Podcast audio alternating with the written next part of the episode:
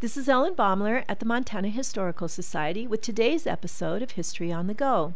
The tiny homestead cabin that sits across the railroad tracks at the southeast corner of East Helena originally sat in the middle of Kennedy Park. The East Helena Kiwanis Club disassembled the cabin and moved it with care in 1981. The cabin was the first home of Jonathan and Almira Manlove, who were making their way with a wagon train en route to Oregon. The emigrants stopped to rest under a stand of cottonwood trees and repair their wagons. Almira was pregnant and didn't feel up to traveling farther, so they stayed in the Prickly Pear Valley. They built their cabin, planted potatoes, and hauled wagon loads of produce to the early mining camps.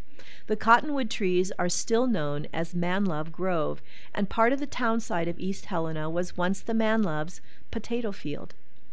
Jonathan had been a school teacher, miner, freighter, and trader, and he always did a lot of traveling.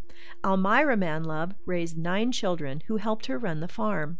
She pursued her own interests in photography and taxidermy. Almira was an accomplished taxidermist whose bird and animal subjects filled a handsome, specially made cabinet in the lobby of Samuel Hauser's First National Bank in Last Chance Gulch in Helena. Historic photographs show her work displayed with the first exhibits of the Montana Historical Society when it located in the basement of the new Capitol in the early 20th century.